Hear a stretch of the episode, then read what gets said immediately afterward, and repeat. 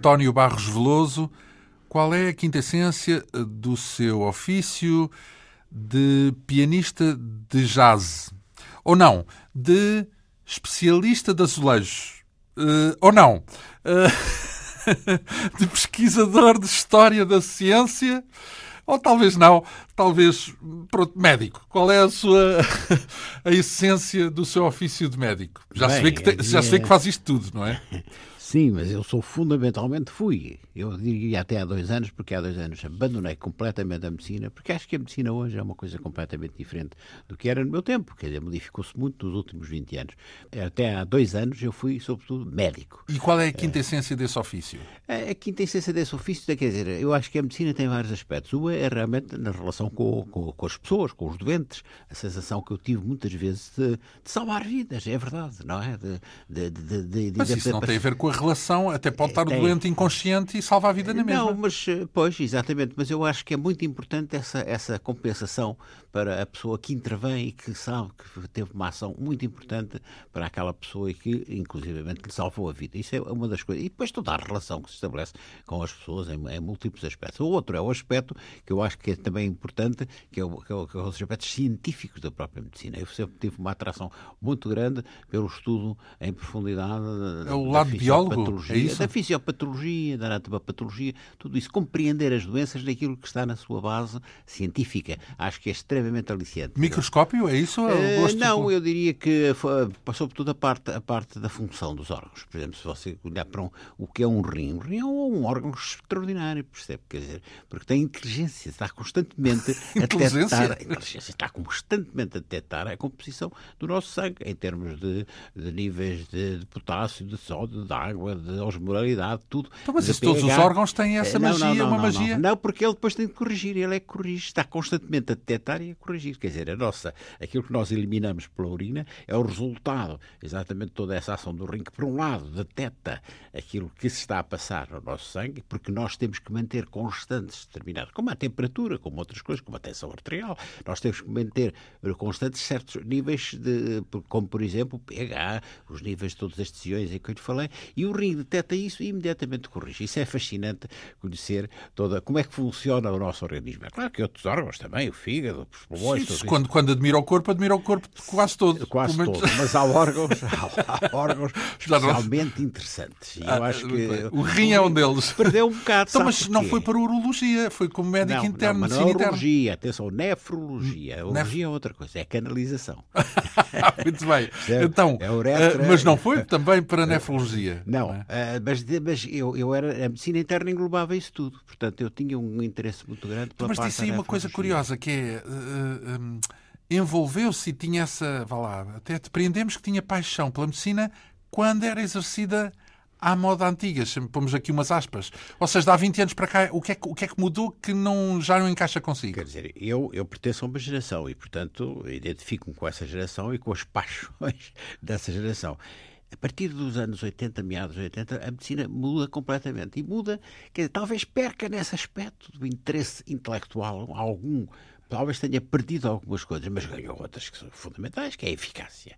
Nós sabíamos isso tudo. Então, mas o que é que mudou em que sentido? É, os aparelhos passam a dominar, é isso? Eh, as análises? A tecnologia, a tecnologia. Toda, não, não é só as análises. É Portanto, antes era preciso olho, é isso? Antes era preciso... Exatamente, olho clínico e conhecer estas bases para compreender a doença. O que é que acontecia aos insuficientes renais nessa altura? Morriam, acabavam por morrer e hoje não morrem.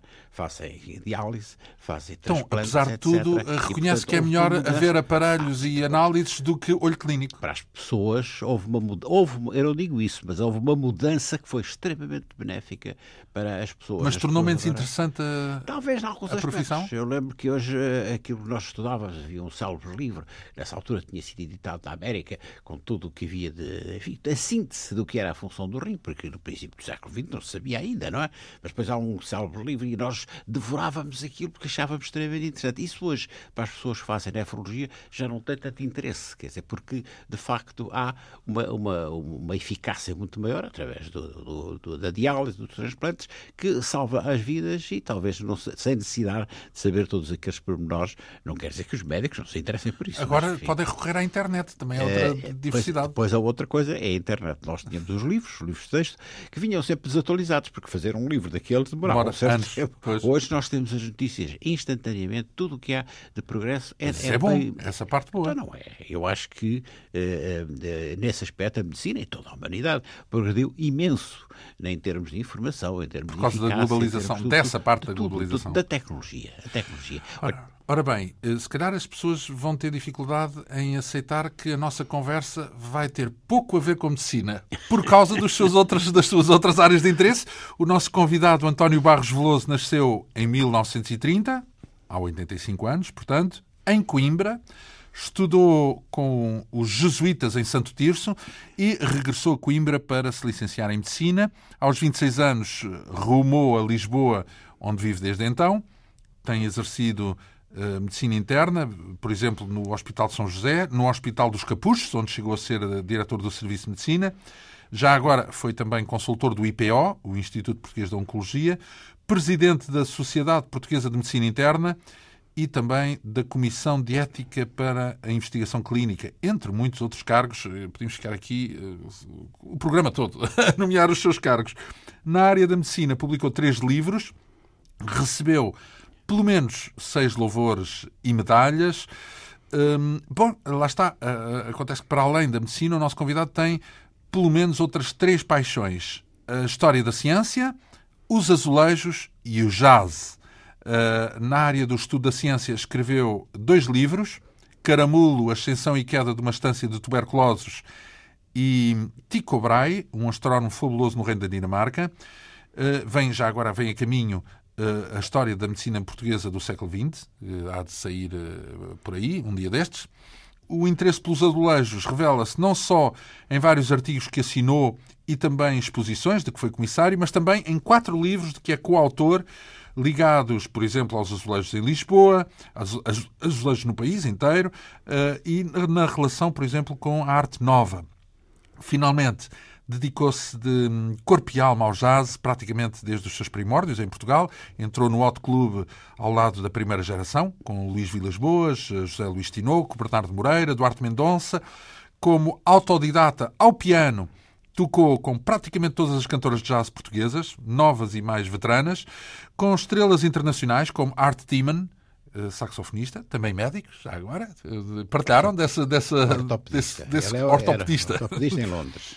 um, tocou também com imensos jovens músicos, porque foi um dos principais animadores das Jam Sessions, ainda é, ainda vai às Jam Sessions, ainda é? atualmente, às terças-feiras, no Hot Club. Uh, por exemplo, uh, uh, desse-lhe um dueto com Bernardo Sassetti naquilo que foi a última gravação em estúdio de Bernardo Sassetti, antes, antes do seu trágico desaparecimento. Enfim, isto. Começamos por onde? Podemos começar pelo princípio, porque começou por estudar com os jesuítas em Santo Tirso eh, foi importante essa, essa, esse período? É, é, um período eh, que, que, é indescritível, porque vivíamos uma época completamente diferente. Estávamos em plena guerra, Segunda Guerra Mundial, com grandes restrições e, e, sobretudo, a mentalidade era completamente outra. Eu hoje conto aos meus filhos o que era a minha vida no colégio. Hoje não, já há muito tempo que lhes conto e eles não acreditam, percebe? Porque aquilo era de, uma disciplina tal e havia tantas restrições, a gente não podia. Tinha grandes períodos em que, tinha que não, não podíamos falar todos os dias ouvíamos missa, uh, enfim, havia um conjunto, uh, acreditávamos no inferno realmente, não é? Quer dizer, aquilo metia-nos medo com isso, com o pecado, toda, toda a linguagem que nessa altura se fazia era extraordinária, diferente, extraordinariamente diferente daquilo que hoje é o Mas mundo, não moldou como... ou moldou nessa eh, altura? Chegou não, a... Não, não, eu, eu sempre fui muito, como é que eu ia Imune. dizer, muito senhor e, e, quer dizer, foi, vivi os tempos de colégio naturalmente, como os outros, mas realmente depois fiz a minha crise religiosa mais tarde, etc., porque aquilo foi, era um bocadinho exagerado, não é? E, sobretudo, já não estava a condizer com o que era o mundo nessa altura, o que, o que havia de progresso científico e de ideias. Portanto, falamos dos anos 40. Uh, sim, eu fui para lá em 1941. Portanto, veja lá aos 11 11 anos. anos, aos 11 anos. E era terrível para um filho único, num, num casarão enorme, com 300 eh, alunos. O pai era com quê? frio- Hã? O, O pai era médico, não é? o pai era médico no Caramulo. E, e eu vivia no Caramulo, vivia com os meus pais até aos 11 anos. Depois, como ali não havia liceus, nem havia escolas, nessa altura não havia Santo nada, Tirso? eu fui para Santo Então, mas mudaram a família mudou-se para Não, Santo não, Tirso? não, não. Eu é que ia para Santo Tirso e, e vinha às férias só. Eu passava três meses. Vivia lá com os jesuítas. Claro, era um colégio interno, era um, era, um, era um instituto no Novas, que eram 300 alunos, 300 e tal alunos, e nós vivíamos ali durante os trimestres. Havia as férias de Natal, havia as férias da Páscoa e havia. Então, no, e- no Carnaval não saíamos, havia umas festas lá que, nós organiza, que eram organizadas pelos professores, etc. E depois as férias grandes. Então, no final dos anos 40 e sobretudo anos 50, eh, esteve em Coimbra. Eu ainda passei por Viseu um ano. Ainda estive no liceu, no, seu- no liceu de Viseu. No, onde no último aí- ano, é isso? aí No já- sétimo. Do, já chamado, mani- Na altura chamava-se sétimo. Sétimo, exatamente. Sétimo ano de antes liceu. para a faculdade. Portanto, que era agora e o já equivalente- manifestei uma, uma certas tendências para a música e para, e para o espetáculo. Porque eu Mas organizei- tocava? Não, eu organizei uma, uma revista, escrevi com amigos uma revista à moda destas do Parque Meyer, mas com crítica ao, ao liceu. um e a espetáculo, museu. uma revista um espetáculo. Teve espetáculo. um sucesso enorme nessa altura. Teatro, vá. Teatro, teatro. Em que Então, eu mas era, era encenador eu- ou era ator? Eu, eu era, eu era ator, autor e encenador. Era Tudo tudo. junto. E, e era, era a récita do sétimo ano. Mas aquilo foi um sucesso enorme, porque de facto tinha o formato das revistas do, do Parque Meyer. Eu ainda me lembro disso. Foi uma coisa que tinha números engraçadíssimos. Engraçadíssimos e teve realmente aquilo. E fazia de quê, já agora? Muita coisa, muita coisa, muita coisa. Fazia monólogos, fazia, dançávamos umas coisas, enfim, havia tudo. E portanto, essa foi a, prime- a minha primeira, eh, a minha primeira experiência como, eu não digo como músico, sim, mas, mas sobretudo como, como Mas já organizador. De, não, já tocava piano, que eu, eu comecei a tocar piano muito cedo. Não é tocar piano, que eu não sei tocar piano. O Binal, o Bernardo Moreira, diz muitas vezes: tu não tocas mal, é pena não saberes tocar piano. E é verdade, porque a minha mãe, que era uma excelente pianista, uma, Bem, eu- pianista, já agora eu vou aqui fazer um. Já vamos falar no piano, eu- só, só, para, só para vermos como não sabe tocar piano, um bocadinho da sua música em disco.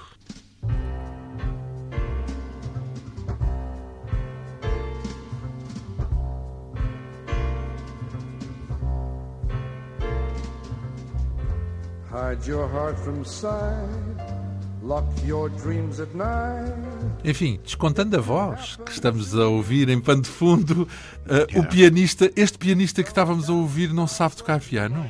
Pois, quer dizer, o, o, o problema que aconteceu é que a minha mãe era uma, uma excelente pianista. Podia ter sido até uma, uma profissional, eh, ela tocava extraordinariamente bem. Eh, tinha sido aluna em Coimbra de uma, uma professora de. Nessa altura ensinava todas as meninas com jeito para o, para o piano. É engraçado que a mãe do, do Zé Luís Tinoco também foi aluna dela. Era uma senhora que dava recitais em sua casa, no- em que apareciam os professores, entre os quais o próprio Salazar ia lá aos recitais. É engraçado. Tertúlias? É, tertúlias, mas é porque nessa altura não havia nem televisão, nem praticamente não, estava a começar a rádio, mas não havia discos praticamente, portanto a música vivia-se assim, ao vivo, não é? E é engraçado que a minha mãe adquiriu uma técnica absolutamente espantosa. Ela tocava todo um repertório de Chopin, de Beethoven, de Mozart, tudo, foi que chegou a ser professora, já estava, no, porque ela adoece e vai para o Caramulo, e é aí que interrompe a sua carreira. E já no Caramulo, eh, com outras duas pessoas também se interessavam por música, até chegam a ir ao Porto ter lições com o Luís Costa, que era um célebre professor, que era, que era pai da, da Helena, Helena Sai Costa e da Madalena e, Sai e chegou, Costa. e chegou a entrar em recitais onde tocava peças extraordinárias, como a última sonata de Beethoven, acho que era 111 ou 110. Acho que Sim, foi- sim, o Opus é, 111. Portanto, veja o nível dela. Simplesmente ela, aí no Caramulo, onde estava, não é? o meu pai já era médico lá, depois ficou lá, e ensinava as minhas amigas a tocar piano. E a mim nunca me ensinou. Eu nunca percebi porquê, mas não tinha paciência para mim, porque eu só queria brincadeira, não sei o quê. Então, mas tocava acabou- piano, o que, é que tocava ao piano? não, porque eu depois comecei a ir para o piano, como havia piano em casa, comecei a tirar de ouvido as músicas que, que aqui eram, que, que se ouviam na rádio e, na, e que se cantavam e no cinema. é? Canções populares, é isso? tudo o que era. Comecei a construir a música, a perceber os acordes, etc. E fui avançando, avançando lentamente, lentamente. Enfim, portanto, com todas as deficiências de uma pessoa que não aprendeu a técnica, que não, que não estudou aquelas, aquelas coisas maçadoras que eram as escalas e os, os arpejos do Czerny, que havia um livro clássico. Sim, sim, os exercícios, não é? Os exercícios todos. Portanto, eu não tenho essa, essa, não tenho essa, essa E mais, e não foi para a música clássica, certo? Ou de- Não, nunca gosto- chegou? go- Eu, eu, portanto, eu vivi, e isto é uma geração muito engraçada, porque eu vivi com a música clássica desde, desde criança, desde a infância e desde a adolescência. Eu conhecia todo o repertório pianístico do Chopin, do Beethoven, do Mozart, do Schumann. Portanto, eu fui criado já a gostar de música clássica que ainda hoje gosto imenso. Simplesmente, eu não podia tocar música clássica porque não sabia tocar piano. De maneira que, a certa altura, encontrei o jazz como uma solução, quando já era estudante em Coimbra e comecei a tocar jazz. Então, já lá vamos à parte, à parte do jazz. Hum, medicina, porquê, porquê que foi para a medicina? Por influência do seu pai? Não. Muita influência do meu pai e das pessoas todas, dos médicos todos com que eu vivia no, com, com que eu vivia no Caramulo. Uma, uma parte deles eram de Lisboa, muito engraçado. E eu era para vir estudar para Lisboa, acabei por não vir porque adoeci, fiquei, fiz o curso todo em Coimbra, mas eles influenciavam muito a, a vir para, para, a medicina. E eu foi um pouco por isso que, que resolvi vir para, ir para a medicina. Então, e porquê a medicina interna? A medicina interna é essa curiosidade que eu há bocado lhe falava de conhecer a intimidade e o, das doenças e o que está por trás delas, ter um conhecimento, porque a medicina interna é muito virada para aí, para, para, para o conhecimento dos mecanismos das, da, da, fisiopatologia, da anatomia patológica, muito mais do que outras especialidades que são muito viradas para as técnicas, não é? Quer dizer, nós somos muito... Então não é uma espécie de clínica geral? Não, não é uma espécie de clínica geral. Eu, dizer, é um equívoco muitas que vezes fazem essa pergunta, mas não é, porque a preparação da medicina interna é muitíssimo diferente. Havia uma carreira de medicina interna nos hospitais hospitais extremamente exigente, em que se havia, que é muito diferente da carreira de clínica geral, em que era necessário conhecer todas estas, toda a intimidade das doenças e, e treinar, sobretudo, uma semiologia clínica que, que era muito exigente e muito específica da medicina interna. Ora bem, falamos de um curso de medicina com a especialidade em medicina interna, em Coimbra. Eu imagino que essa vida em Coimbra foi o total oposto daquilo que tinha experienciado em Santo Tirso. Sim, completamente. completamente. Já havia, eu, eu, falamos anos 50, não é? Basicamente, eu entro, a primeira metade dos anos 50. Eu, eu, para lhe dizer com, com, com, rigor, eu entrei em Coimbra em 48 e adoeci nesse ano, portanto, perdi logo o primeiro ano. Fui para casa doente. Mas nesse ano de 48, quem estava à frente da Associação Académica era o, era o, era o Zanha, o, o Salgado, Salgado Zanha, que foi expulso nesse ano porque, claro, o regime não gostava daquilo, já tinha ideias de esquerda, já era da oposição e foi, e foi expulso de Coimbra. E eu depois, em 49, voltei outra vez a recomeçar os estudos, no, no primeiro ano, e depois fui, fui, até ao fim do curso, sempre em Coimbra. Só vim para Lisboa quando acabei o curso. E Coimbra era aquilo que imaginamos que era Coimbra? Das, das, das, das repúblicas, da, da Boémia, etc? Coimbra era um ambiente divertido e havia gente com muita graça, havia muita boémia, muita, muita alegria, muita, muita atividade. Atividades culturais, propriamente, não havia muitas. Havia o teatro, o teatro de estudantes com... Gil Vicente? O, não, antes disso, o teatro TEUC, o teatro Sim, estudantes teatro universitários de Coimbra. Uh, mas de outras coisas havia pouco, não havia clubes de cinema, não havia pintura, literatura. Nessa altura era muito, é tudo, a, a vida Coimbra, nesse aspecto era muito fraca. Havia, havia futebol, havia, que era académico. Exatamente, já se cultivava imenso o futebol, arrastava realmente já nessa altura multidões. Na altura era, em que eram estudantes que jogavam na académica. até uma, uma, uma, uma, uma figura muito conhecida em Coimbra, que eram os teóricos, que se reuniam nos cafés à segunda, à terça, à quarta, à quinta-feira, a discutir o jogo anterior e a discutir as táticas. Havia, os teóricos eram uma, era uma figura muito conhecida em, em Coimbra, porque o futebol já pesava muito nessa altura. Hum, vida de capa e batina, longe da família, é isso? Sim, sim. Eu, eu, a tal boémia também. Eu era um bocadinho crítico em relação a certas coisas de Coimbra, mas integrei-me perfeitamente em Coimbra. Eu fiz tudo, desde a praxe, desde, a, as, desde as questões com o Orfeão. Fui ao Brasil com o Orfeão em 1954. Eu estava, tinha Mas acabado de chegar. da ao... Carmen Miranda, quase. Não, até aconteceu uma coisa. Eu, nós chegámos ao Brasil em agosto de 54 e no, ano, e no dia, no dia seguinte íamos para visitar uma, uma faculdade e não fomos porque tinha, tinha o, o Getúlio Vargas tinha se suicidado. Eu estava no Brasil quando o Getúlio Vargas, lembra-se disso? Sim, sim, sei perfeitamente. Portanto, foi em 1954. E já havia nessa altura, era outro tipo de, de música. Começava a, a aparecer já umas coisas do Jobim, não é? Já havia umas Foi final dos anos 50, a Bossa Nova? Sim, sim, sim. Mas ainda não era bem Bossa Nova. Era a Dolores Duran e assim. Havia já, anunciava-se a Bossa Nova. Então e jazz? Havia? Muito, muito jazz. Havia já excelentes músicos de, de jazz, orquestras, e havia sobretudo uma coisa que não existia, já, excelentes músicos de sopro. Não é? Não é? Aqui já havia uns pianistas e tal, o Erler Martins, o Alder Reis e outros que já tocavam um bocadinho já. Mas lá havia orquestras de jazz com excelentes músicos de sopro. Então, e, uh, quando conclui o seu curso em Coimbra, portanto estamos a falar já em 54 ou 50, 56, 56 Uh, vem para Lisboa. Portanto, tem 26 anos nessa altura. Mas, mas eu já conhecia o Vilas Boas, atenção, Vilas então, Boas, os Sangarós, o Pedro Martins de Lima. Os irmãos Sangaró, é isso? Os irmãos Sangaró. Mas era sobretudo o Luís Sangaró o Pedro Martins, que era o que tocava bateria, que era e, o Pedro Martins Lima e o Menezes, o Carlos Menezes da guitarra, é, essa é talvez a primeira geração. E eu estava ainda em Coimbra quando uma vez viemos, nós tínhamos uma orquestra em Coimbra e fazíamos bailes, tocávamos tudo, pastovos, tangos e um bocadinho de jazz, é claro, sempre, sambas. E, e, e, uma vez viemos a Lisboa e o grupo, esse o grupo todo uh, ouviu uh, dizer que nós vínhamos e que tocávamos jazz e foram ouvir-nos, entre os quais o Vilas Boas. Portanto, eu conheci o Vilas Boas, nessa altura ainda estava em Coimbra. E nessa altura surgiu aqui uma, uma, uma coisa engraçada, que foi uns brasileiros que passaram aqui por Lisboa, que estavam cá a Lisboa a tocar, e um deles tocava já em 1952, 53, como Miles Davis. E então o pianista selecionado para tocar com eles fui eu, que tocava muito mal, e fomos fomos gravar, não, não fomos gravar, fomos, fomos uh, tocar ao, ao Rádio Clube Português na parede e foi para o ar em direto. Ainda existem gravações desse, desse, desse, desse concerto. Desse momento. Que eram dois brasileiros, era o Bernardo Moreira já no contrabaixo, era o Sangaró na bateria. Já eram amigos, o Bernardo Moreira? Já éramos amigos, porque então, nós estávamos em Coimbra. Coimbra eram todos de Coimbra, então? Tocávamos todos a mesma Ele começou a tocar contrabaixo comigo. Então, mas o Luís uh, Vilas Boas não era de Coimbra? Não, mas conheceu-nos né, quando nós viemos. Nessa vinda. E nessa vinda a Lisboa, ele conhece-nos e nunca mais perdemos o contacto. E o que é que o traz a Lisboa para viver a partir dos 26 anos? É a profissão? É ou... a profissão. Quer dizer, os, o, eu não venho estudar para Lisboa por causa de uma doença que tive né, nessa altura. Perdi um ano até por causa disso. E, portanto, estava mais perto da família. Mas todos os médicos do Caramulo só me diziam assim: tu tens que ir para Lisboa, tens que ir para... Porque lá é que se faz boa medicina, lá é que se aprende, não sei o quê. Falavam muito do Banco de São José como um local de aprendizagem, veja lá. Onde depois veio a trabalhar e até. E, então eu, eu, estava perfeitamente definido que eu, acabado o curso, vinha fazer o internato a Lisboa, porque era preciso concorrer ao internato. Não se entrava assim, quer dizer, havia 100 concorrentes para 32 vagas. E eu vinha, era, era um, um anjinho que vinha de Lisboa, de Coimbra, e então concorria com indivíduos que estavam aqui integrados e, e conheciam bem Essa experiência correspondeu à sua expectativa? A medicina em Lisboa? Ah, sim, sim, sem dúvida. Sem dúvida. Aqui Estava o, mais evoluída, é isso? O banco, com todos os defeitos que pouco podia ter e que ainda tem,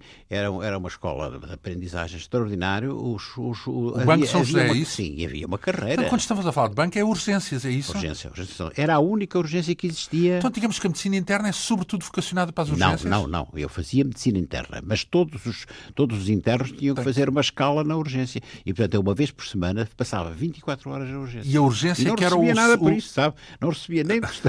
pois. Uh, uh, e essa, era, essa, essa é que era a parte de aprendizagem não, não, intensa? Não, não, a grande aprendizagem era nos serviços, mas também, mas o banco tinha esta coisa extraordinária, que a gente via coisas espantosas que nunca mais voltava a ver, quer dizer, havia situações que nós conhecíamos dos livros e que só víamos uma vez no banco, não é? Porque no banco aparecia tudo, as coisas mais extraordinárias que você possa imaginar. Uma vez apareceu lá uma família que ia à beira da estrada e uma caminhonete levava uns ferros e espetou, vieram, era como se fosse um espeto, havia três elementos da família e vinham espetados e salvaram-se, isso é mais engraçado. Ah, lá, lá. Portanto, a gente via coisas absolutamente espantosas e era por isso uma escola extraordinária. E, e um, o facto de estar em Lisboa, porque nessa altura já havia o Hot Club, não é? O nessa altura, quando eu venho para Lisboa, já há Hot Club. Mas acontece que nessa altura vêm mais duas pessoas para Lisboa, que é o Bernardo Moreira, que tocava contrabaixo, e o Zé Luís Tinoco. O Zé Luís Tinoco já tocava connosco em Coimbra. Que é, já agora, pai era... do compositor Luís Tinoco, autor Exatamente. de programas aqui na é. Antena 2 e diretor do Prémio Jovens Músicos. Ora está, ora está exatamente. o, o mundo Zé, é pequeno. O Zé Luís Tinoco é meu amigo desta altura, porque ele estava no Porto a tirar E compositor, já agora, de música sim, ligeira, sim, de grande, um dos grandes compositores do, do século XX. Sem dúvida, um talentosíssimo para a música. E, vinha... e não só, já agora, fazemos aqui as experiências, mas é merecido. A pintura. É um grande pintor, pintor também, um grande arquiteto, grande arquiteto, é um homem dos sete ofícios é, é um também. homem talentosíssimo. Era. Mas ele já tocava connosco em Coimbra. Vinha do Porto tocar, fazer bailes a, a Coimbra e tocar connosco. Eu tocava, eu tocava e cantava. Eu cantei, hoje não, sei, não sou capaz então, de cantar. eram os seus pianistas? Era, e, e, alternávamos, era, era um, era outro, e depois tínhamos os outros músicos todos. Portanto, eu venho, nesse ano em que eu venho para Lisboa, vem também o Bernardo Moreira e veio o Tinoco. E o Hot Club já existia, com Vilas Boas, com os seus amigos, mas era um sítio para jogar a canasta, onde de vez em quando havia uns músicos que apareciam aqui. Uh, os marinheiros americanos, não é? Havia, não, não era, era sobretudo um, um conjunto que ficava num, bar, num, num, barco inglês, no Carónia. E sempre que o barco uh, vinha a Lisboa, parava em Lisboa, iam ao Hot Club. E pouco mais. Havia, enfim, outras coisas. Houve umas jam sessions com uns músicos profissionais, como o Vilace, o Albuquerque, que tocavam no Chave de Ouro. Não sei se se lembra disso, mas são. Eu é, não me lembro. Isto é a pré-história, isto é a pré-história do jazz. Mas o que se passava no Hot Club era que era um sítio para jogar a canasta. E começámos a aparecer, eu, o Tinoco e o Paulo Gil, que ainda andei, conhece o Paulo sim, Gil. Sim, é? claro, com certeza, e, um dos grandes Maier, produtores que, que, que, infelizmente já não está entre nós, que tocava muito bem piano, mas Quem? foi o Ivo Maier, desde os irmãos sim, Maier, era o Augusto, que não tocava nada, mas que era, era tesoureiro do Otto, foi sempre o tesoureiro do e o Ivo Maier que tocava. E então íamos para lá tocar. E as pessoas que jogavam canasta ficavam aborrecidíssimas, diziam, cala-se lá, então, sei quê. E a certa altura desapareceu a canasta, de facto. E aquilo começou a ser um, um clube em que havia música quase todos os dias. Entretanto, começaram a aparecer mais músicos estrangeiros, a pouco e pouco. Tinha cá vindo a orquestra de Count Basie, em 1956. Logo a seguir aparece o Jean-Pierre Guébli, não sei se lembra, Sei, que era mais fundamental nós, também, que era é? belga e que traz. E esse já tinha uma vivência de jazz. eh, Isso é que nós ouvimos aqui há uns dias uma, uma, uma jam session com ele. Pois, porque ele ficou registado. Bem, tocava sax barito, e sobretudo ele tinha uma experiência do jazz, de um jazz eh, que não era a nossa, porque era, era, era o jazz da Holanda e da Bélgica, onde já havia um jazz excelente, porque por lá tinham passado os americanos durante a guerra. O nosso problema aqui era o isolamento enorme, em todos os aspectos, político e tudo, mas também porque não houve guerra aqui. E nós ficámos aqui enquistados e separados de tudo. A Europa vai ser muito influenciada pelas orquestras americanas que vêm no fim da guerra e que praticamente invadem a Europa, não é? Então, e nessa altura o jazz, eh, como é que era visto? Eh, Porque, porque temos, temos o país, os costumes e temos também o regime. Porque há histórias de uma coisa e de outra, não é? Porque É, não era propriamente Era popular. o regime, nem era a cultura. né? A cultura tradicional das pessoas, enfim, da geração dos meus pais e até das pessoas da minha idade, não era nada virada para, para, para, para o jazz. Eu lembro que nós, quando foi esse, esse trompetista hum, brasileiro que passou por cá, organizámos uma jam session em Coimbra, no Jardim da Manga, que ainda lá está, sabe que é o Jardim da Manga, ali ao pé, ali no centro de Coimbra. E foi uma jam session, bom, e eu lembro o espanto das pessoas da nossa idade, mesmo estudantes, quando viram aquilo, nunca tinham visto uma jam session, tocar jazz, improvisar, sobre temas e tal, com a trompete, bateria, contrabaixo, tudo isso. Portanto, havia, do ponto de vista cultural, a minha mãe dizia que, eu- que, era, que, era, que nós éramos maluquinhos, que era música de pretos, aquelas coisas que se diziam. Portanto, havia um aspecto cultural e havia depois a, a grande desconfiança da parte política, não é? O, o Hot Club, nós muitas vezes estávamos a tocar no Hot Club tínhamos a sensação nítida de que entravam pessoas da PID para ver o que é que se passava e tal. Quer dizer, havia uma vigilância e não havia receptividade eh, cultural, eh, do ponto de vista cultural do governo e das, das pessoas enfim, que mandavam neste país, não é? Não havia receptividade nenhuma em relação ao jazz. Então, tendo essa vida, podemos dizer, não é dupla, porque não é contraditória, mas eh, tanto a sua paixão pelo jazz como o gosto pela medicina, que na altura já exercia no quê? No Hospital São José? Eu venho para, para fazer o internato geral no Hospital São José. Em 1957 entrei nesse tal concurso muito difícil, entrei em 15º lugar, talvez entre 32 concorrentes. Havia 100 concorrentes, mas os que entraram eram 32. E, e comecei a fazer essa vida dupla. E essa vida dupla foi de tal maneira que eu, a certa altura, disse ou uma coisa ou outra. E acabei com a música. Porque eu, nessa altura, já tocava. Eu e o José Luís Tinoco tocávamos, alternávamos, piano e contrabaixo. Eu já tocava muito, muito contrabaixo, sabe? É engraçado. E, a certa altura, às vezes chegava Então, e com... onde é que estava o Bernardo Moreira? O Bernardo Pai. Moreira ainda não, porque andava noutros programas. Tinha, ele era da engenharia e tinha-se ligado muito à música brasileira. Chegou a tocar com, num grupo com o Vinícius de Moraes e não sei o quê. Ele, ele quase que se profissionalizou nessa época, mas não andava ali muito naquele grupo, não é? Ele aparece mais tarde, enfim, a gente conhecia-se muito bem, mas ele andava noutro grupo um bocadinho diferente. Agora, o que eu me acontecia é que eu às vezes chegava a casa e tinha os, os dedos cheios de calos, do, contra- de bolhas, não era de calos, do contrabaixo, contrabaixo. claro. E eu um dia disse assim: tenho que acabar. E depois deitava-me às 4, 5, 6 da manhã, era uma coisa, era a, manhã, era a noite toda a tocar. E eu então, em 1960, talvez, resolvi: não toco mais já. Toco, toco piano para mim em casa. Eu não tinha piano nessa altura, mas sempre podia tocar piano, aqui e acolá, ia tocando e tal. E, e deixei de tocar jazz. Mas nunca deixei de frequentar o Hot Club. É, Então, para aprender, Porque, para, repare, eu- para eu- eu- voltar um dia. para tocar. Não, não era, era para gosto. ouvir, era para ouvir, porque e eu, eu conheci todas, todas, praticamente todas. A primeira geração é essa do, do Luís Vilas Boas, do Luís Sangaró, do Pedro Martins de Lima, do, do Gerard Castelo Lopes também, do, do Menano. O fotógrafo. O Menano. Sim. eh, morou- Duarte Mendonça? O Duarte, o Duarte Mendonça aparece um bocadinho depois, já Hum. é um bocadinho depois, porque ele nunca esteve ligado a esse grupo inicial. E, e depois há uma segunda geração que somos nós. Portanto, o Binal, eu, eu o Binal, Bernardo eu digo sempre Binal, e, e o, e o Ivo Meier. o- Bernardo o Moreira, pai, o- já agora, porque são os dois pai e filho este- contrabaixistas. Este, este já não é tão novo como isso, eu conheci-o no berço. Sim.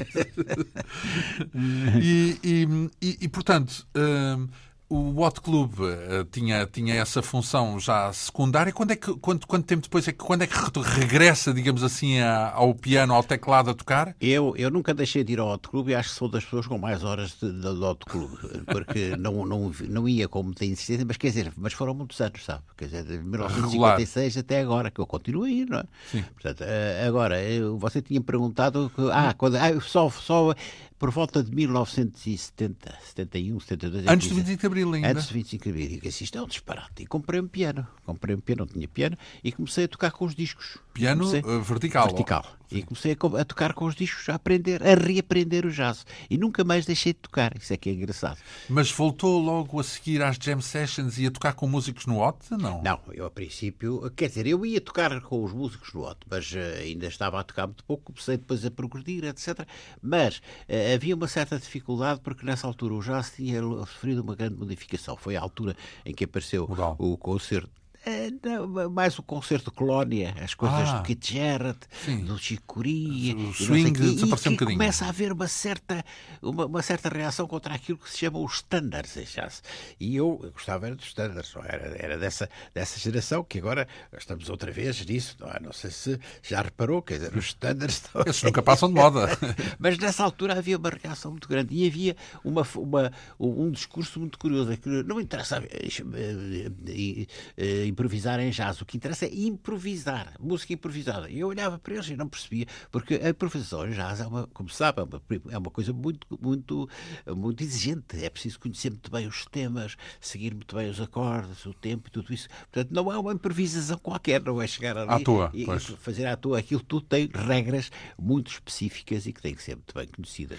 E começou hum, também, porque vamos lá ver, chegamos ao ponto, ainda não há muito tempo, andava aí a fazer uma turnê no país a, a tocar e a cantar com o seu Isso- combo isso já- outra vez. Isso já é uma fase Posterior. Isso é, isso é muito, muito recente. Muito recente. Então, mas nos anos 70, ainda antes do 25 de Abril, não havia eh, essa atuação ao vivo. Havia mais o divertimento do jazz. Lembra-se de momentos Não, eu fundamentais? vou, eu vou, há uma altura em que aparece a terceira geração, que é com o Ronquial, o Nuno Gonçalves o, e outros, eh, deixa-me lá ver, o Emílio Rubal, etc. Já é uma segunda. E eu liguei muito nessa altura ao, ao, ao- Nuno Gonçalves, que aliás está neste disco que você passou, que toca contrabaixo nesse disco.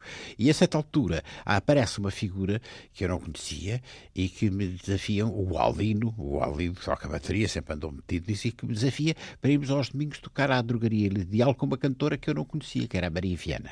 E então começámos a ir aos domingos tocar, isto passa-se, portanto, no, no princípio dos anos 80 já.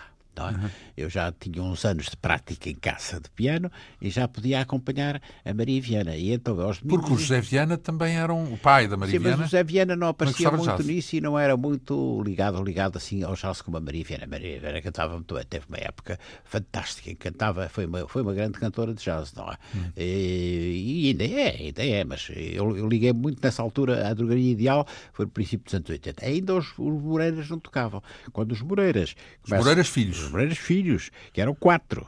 Pedro, Eram quatro. João, Bernardo e o Miguel. e o Miguel. Tocava piano e que depois deixou. Esse é o único que deixou a música. Mas quando me disseram isso, eu já conhecia o Miguel há muito tempo, e, me disseram que havia que ele tinha de quatro filhos que tocavam jazz, eu joguei que era daquelas, ah, são meninos engraçados, com jeitinho. Quando um dia fui lá à casa e os ouvi, fiquei completamente petrificado. profissionais. "O que é isto? O que é isto? E então começámos a tocar, comecei a tocar com eles. Nós ao domingo juntávamos numa, numa garagem e tocávamos. E eles começaram a rodar, eles já tocavam bem. Eram, eram adolescentes, o João tinha pai 15 ou 16 anos, percebe? Quer dizer, mas já tocavam muito bem. Mas simplesmente começaram a rodar comigo.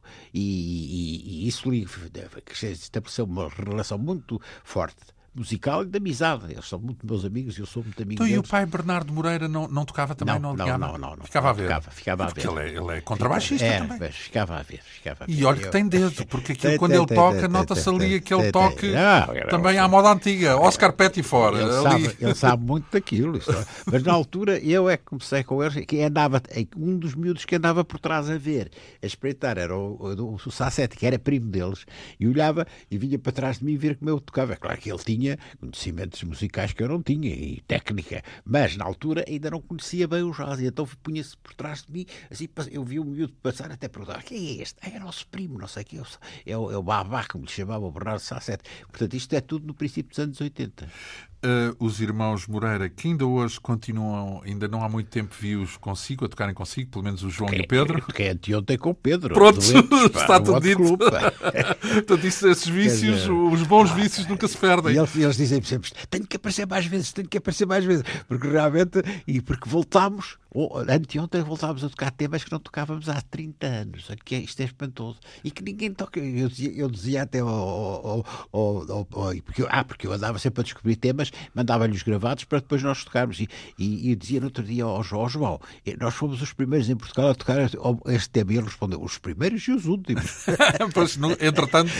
Ora bem, eh, nisso tudo está a acontecer esse, essa fruição do jazz, mas continua a fazer um caminho bastante notável na medicina, que imagino, eu, eu, eu imagino é que não dormia, não dorme, pois não? Ou dorme? Não, dorme, dorme. Dorme.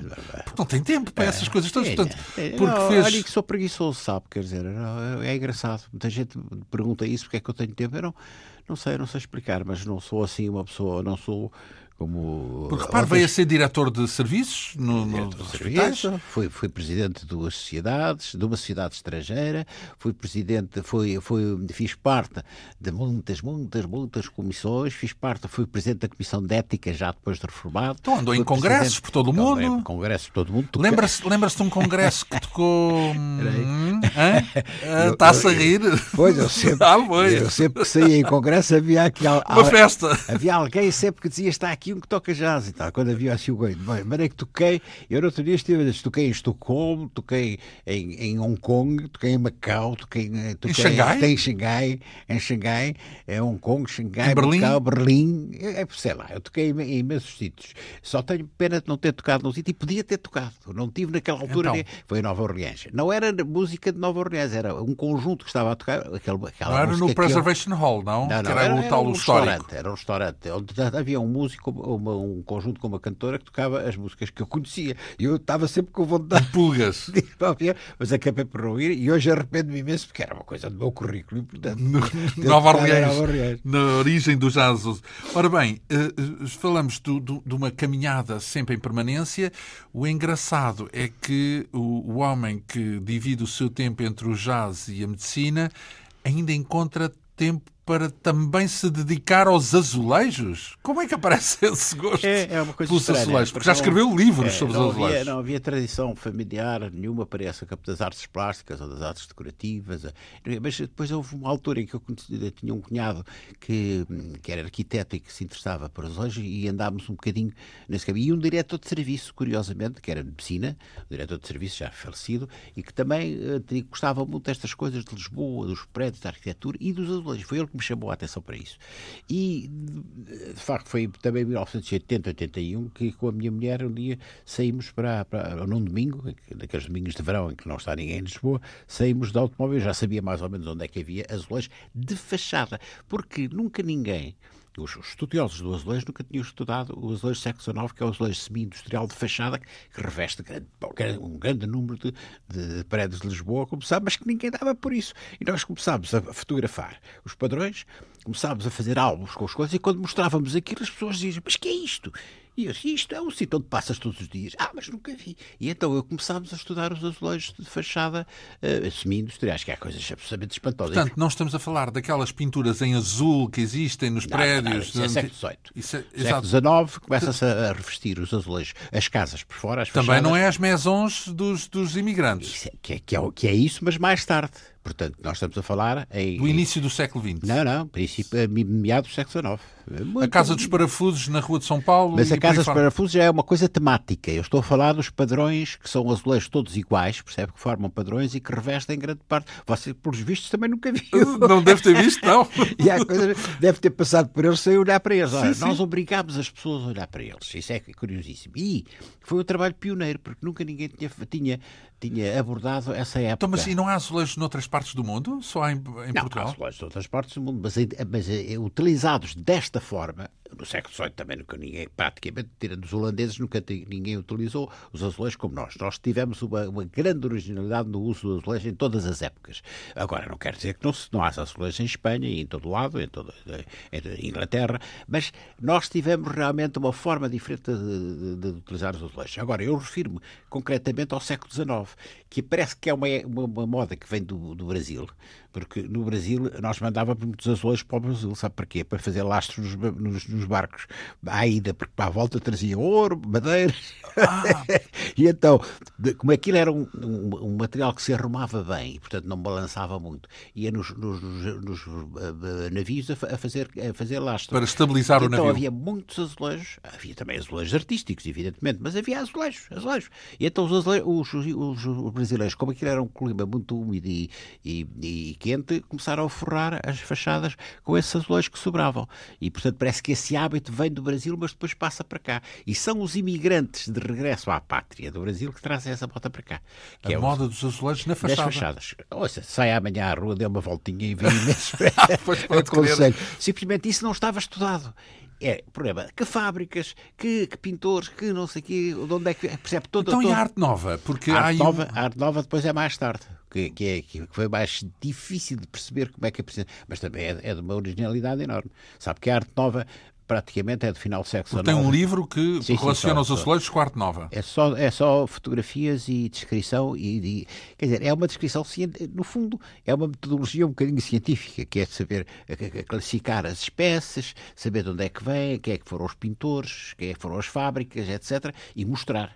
Tem, temos, nós temos exemplares da arte nova absolutamente espantosos em muitas cidades. Ora bem, isso é azulejo, mas ainda falta mais uma outra paixão sua, que é, é a história é, da ciência. Eu li, por exemplo, aquele livro uh, de uh, referente a Tycho Brahe, um astrónomo fabuloso no reino da Dinamarca. Quer explicar em palavras sucintas quem foi Tycho Brahe? É, Tycho Brahe é, é, é, uma, é, uma, figura extraordinária. Para a própria pessoa, não é? Ele era um aristocrata dinamarquês. Do tempo só... de Galileu, não? É, ele é contemporâneo de Galileu, mas ele, ele praticamente ele morre em 1601 e Galileu só, a luneta do Galileu começa um bocadinho mais tarde, em 1612 talvez, não sei o quê. Portanto, ele morre antes disso. Portanto, antes, ele é um, um ele é um, um astrónomo que se situa naquilo que nós chamamos hoje a revolução científica, mas começa com Copérnico.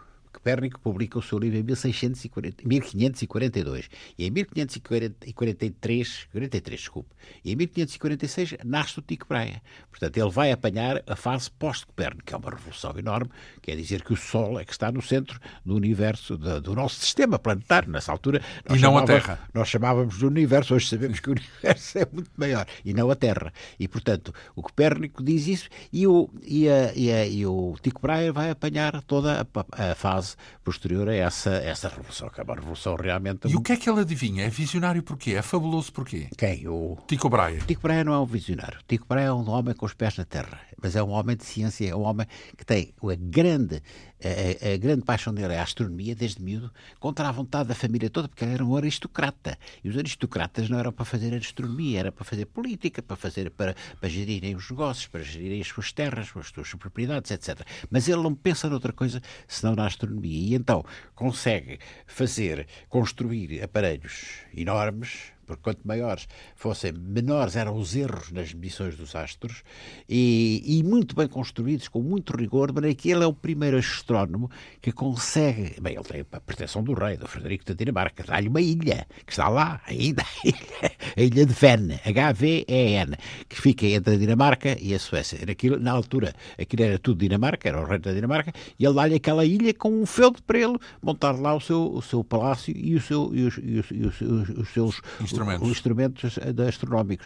Portanto, ele consegue pela primeira vez fazer medições de distâncias angulares dos astros, etc., de um rigor extraordinário que nunca tinha sido feito até aí. Então, mas E ainda aí não ele- havia lunetas se quis. Nada, era com quadrantes, sextantes, etc. Por isso é que ele tinha uma grande preocupação em, em- em- construir instrumentos muito an- grandes, quanto maiores, quanto maior, menor era o erro da distância Sim, da angular. proporção. E por outro lado, muito, ele chega a fazer um, uma- um observatório astronómico subterrâneo, em que só, só a parte de cima dos instrumentos é que estava ao nível do Sol. Para quê? Para que com, com o vento não houvesse oscilações, percebe? E, portanto, não houvesse erros nas medições que ele estava a fazer dos- dos- das distâncias dos astros. Então, mas ele eh, é um personagem fascinante porque, eh, de algum modo, é a ciência conforme veio a ser, mas por antecipação, digamos assim. Por- Não, ele, ele, não, que- quem faz a, a grande ciência dessa época, Copérnico, evidentemente, que faz, é mudança, mas depois é o Kepler. E ele tem um contacto com o Kepler.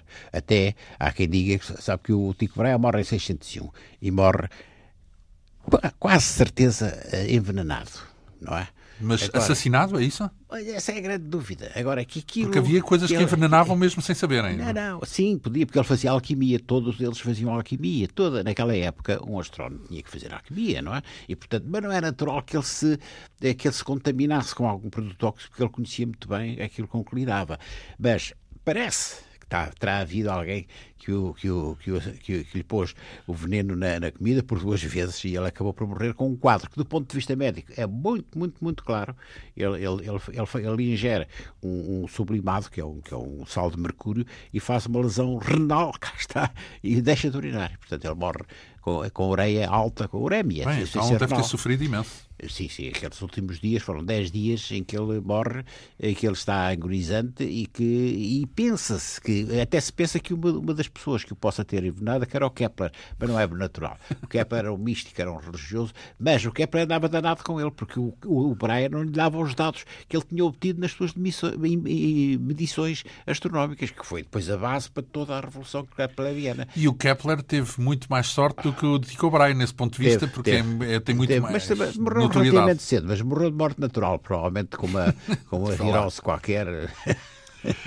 Ora bem, isso é uma figura da Dinamarca que mereceu a sua atenção e um livro dedicado à figura de Tycho Brahe, mas também hum, um livro dedicado ao caramulo, eh, a ascensão e queda de uma estância de tuberculosos.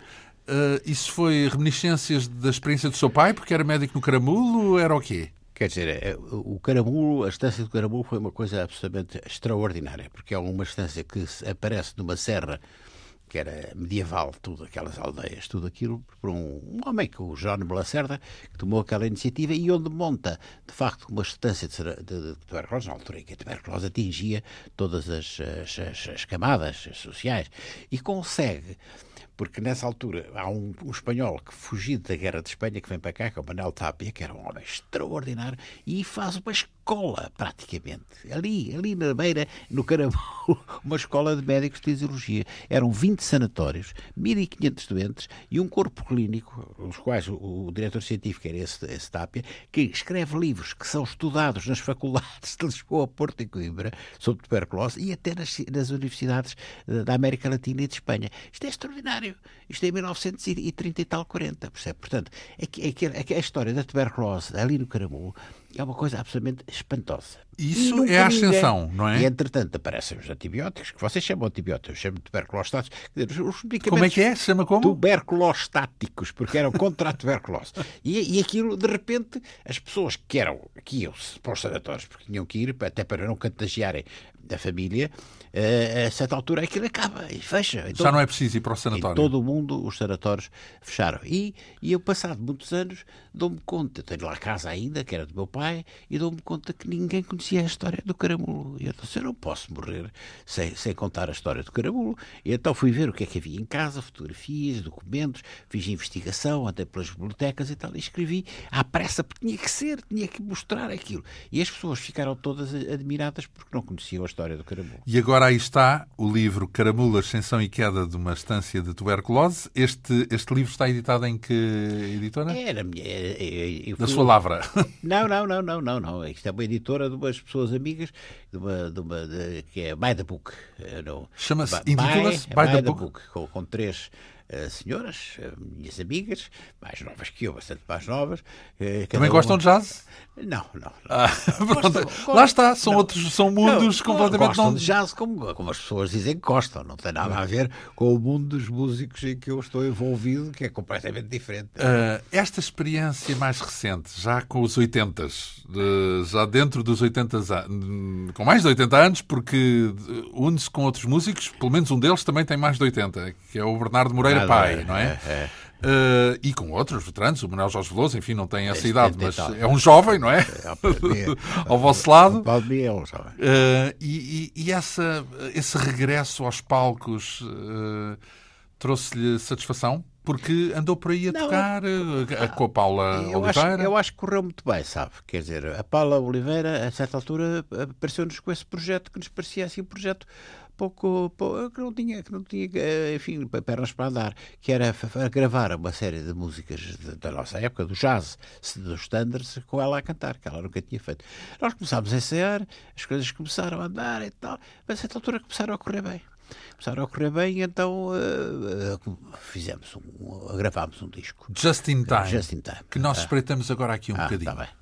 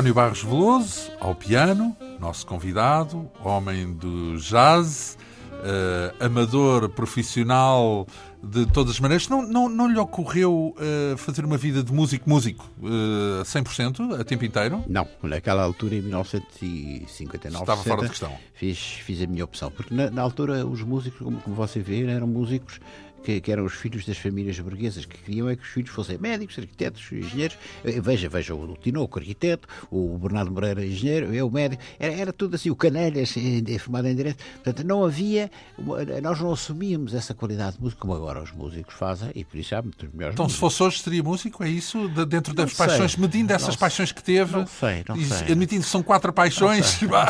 Como eu consegui eh, furar por todos os lados, acho que não sei se faria o mesmo que fiz. Só, só há uma coisa que tenho pena que a minha mãe não me ter ensinado a tocar piano. Porque se eu tivesse a técnica pianística, eu hoje tenho a sensação que era dos grandes pianistas de jazz portugueses. E assim não sou. Sou um pianista, enfim. Está a dizer que não se não toca piano? É, Então, mas- falta-me técnica, falta-me técnica. É muito importante, um músico tem que ter, tem que ter. Então, mas o. Thelonious Monk se calhar também não tinha técnica. Você tinha lá a sua técnica. a sua Até o Miles Davis não tinha técnica, até se queixavam de dizer que sabia mas, tocar mas, mal. Mas sabe que em Coimbra havia quem me chamasse o Dr. Monk, por causa disso mesmo. Então, isso é um elogio. Porque o Monk também faz aquela, aquelas Aquelas sem dissonâncias, uma tecla ao lado. Sim, mas não é capaz de dedilhar, como os, os grandes pianistas de jazz dedilham, aquela dedilhação. Sim, mas há música todos É, à claro, sua medida. Exatamente, exatamente. Não é? E há muitos exemplos na história. E o que é preciso jazz. é cada um que faça, com, faça boa música com os recursos que tem. Desses, eh, dessas pessoas com quem se cruzou, teve alguém com quem se identificasse mais? Eu, eu uma vou fases. Eu tive uma fase muito com o Tinoco, com o Zé Luís Tinoco. Nós vivemos muito, muito ali uns anos, os primeiros anos de Lisboa, vivemos muita música. Depois com, o- com, com o Nuno Gonçalves também, com a Maria Viana. Nuno Gonçalves, contrabaixo, trompete, Maria e- Viana e na voz. Com os, com, os, com os irmãos, com os, com os filhos Moreira. do, do, do, do Morado Moreira. Com, As jam sessions. Uma época em que, em que convivemos imenso, imenso, imenso. Ora bem, eh, eh, nós também convivemos com esse universo, com o maior dos gostos. No seu caso, eh, para a Antena 2 e aos olhos da Antena 2, é um homem dos sete instrumentos. Portanto, não é, nem, nem sequer é médico para nós, não é? Infelizmente Sim, também não foi preciso agora- conhecê-lo agora- como médico. Apesar que durante muito tempo era médico, médico, médico, era médico quase 24 horas. Eh, Mas há dois anos deixei completamente. A medicina está outra coisa completamente diferente. O mundo, o mundo está diferente. Quem tem 85 anos e olha para isto é um bocado estranho, porque é, é, por um lado é interessante ver as mudanças, mas por outro lado a gente tem a sensação de que já não pertence a isto, percebe? É uma coisinha, é uma sensação estranha, porque Não pertence, mas um e, dia a- destes, e a, mudança, a mudança em 20 anos, nos últimos 20 anos, 20, 20, 30 anos, da- do mundo todo em Progressão geométrica. É uma coisa, não é só da tecnologia, é tudo. As, As ideias, ideias. a maneira de viver, o pós-modernismo, como eu lhe chamo. Então- Eu estudei muito o pós-modernismo, que é o que se põe. Eu sou, eu sou um, um- um fruto da, da- da- da- digamos, da, da idade moderna, no sentido dos valores, das ideologias, das regras, das hierarquias, de tudo. E agora é o das caos. coisas muito definidas. Uma coisa é a menos. Música de jazz, outra coisa. Você veja, quer dizer, o, o- este David Bowie, não sei o quê, quer dizer, e agora vai tocar com os músicos, quer dizer, já tudo se dilui, as fronteiras diluíram-se. Eu sou um fruto ainda dessa modernidade. E quando aparece isto depois, a partir dos anos 70, não é? Eh, começa a Mundo mudança cartesiano. brutal. É completamente diferente. E eu interessei-me muito por isso. Onde é que está a diferença? Quais são as diferenças? Porque é que isso se passou? Porque é muito curioso. Nós vivemos num mundo pós-moderno. Então, mas aquilo que está a ideia quando está a falar é de que não tem lugar nesse mundo. Mas eu, quando assisti ao vosso concerto eh, dos 70 anos do jazz na rádio, o Hot Club estava apinhado, estava com imensos miúdos, eh, 16, 17 anos, eh, sentados eh, à frente do palco, cruzaram-se duas gerações naquele palco e acredito que eu, para mim, não vi nenhum, nenhum fosso geracional ali. Nada, zero. É, é, mas apesar de tudo, e eu tenho essa experiência quase todas as terças-feiras, porque toco miúdos fantásticos, agora há músicos de jazz fantásticos, com 20 e poucos anos, 30 anos, percebe? Mas, Então, mas toca com eles. Toco com eles. Lá está. E, toco, e, e, quer dizer, eles não fazem frete em tocar comigo, eles é que vêm tocar espontaneamente comigo. Pronto. Percebe? Isso é Então engraçado. está tudo dito. Sim, mas olhando à volta. Ainda mais qualquer coisa. Ora bem, e eu tenho a certeza que cada um destes ofícios, falamos de azulejos, ou da história da ciência, ou da medicina, ou, claro, evidentemente da música, cada um deles podia bem dar um programa destes. Só tenho a agradecer-lhe, eh, António Barros Veloso, ter vindo aqui à Antena 2 partilhar a sua experiência como médico, eh, pioneiro do piano jazz em Portugal, especialista em azulejos, eh, estudioso da história da ciência. Muito obrigado por esta comparência aqui na eu Rádio é que lhe Pública. agradeço muito, foi uma boa oportunidade que me deu. Esta quinta essência hoje teve a assistência técnica de Ana Almeida, produção, realização e apresentação de João Almeida. Regressamos dois oito dias. Até à próxima.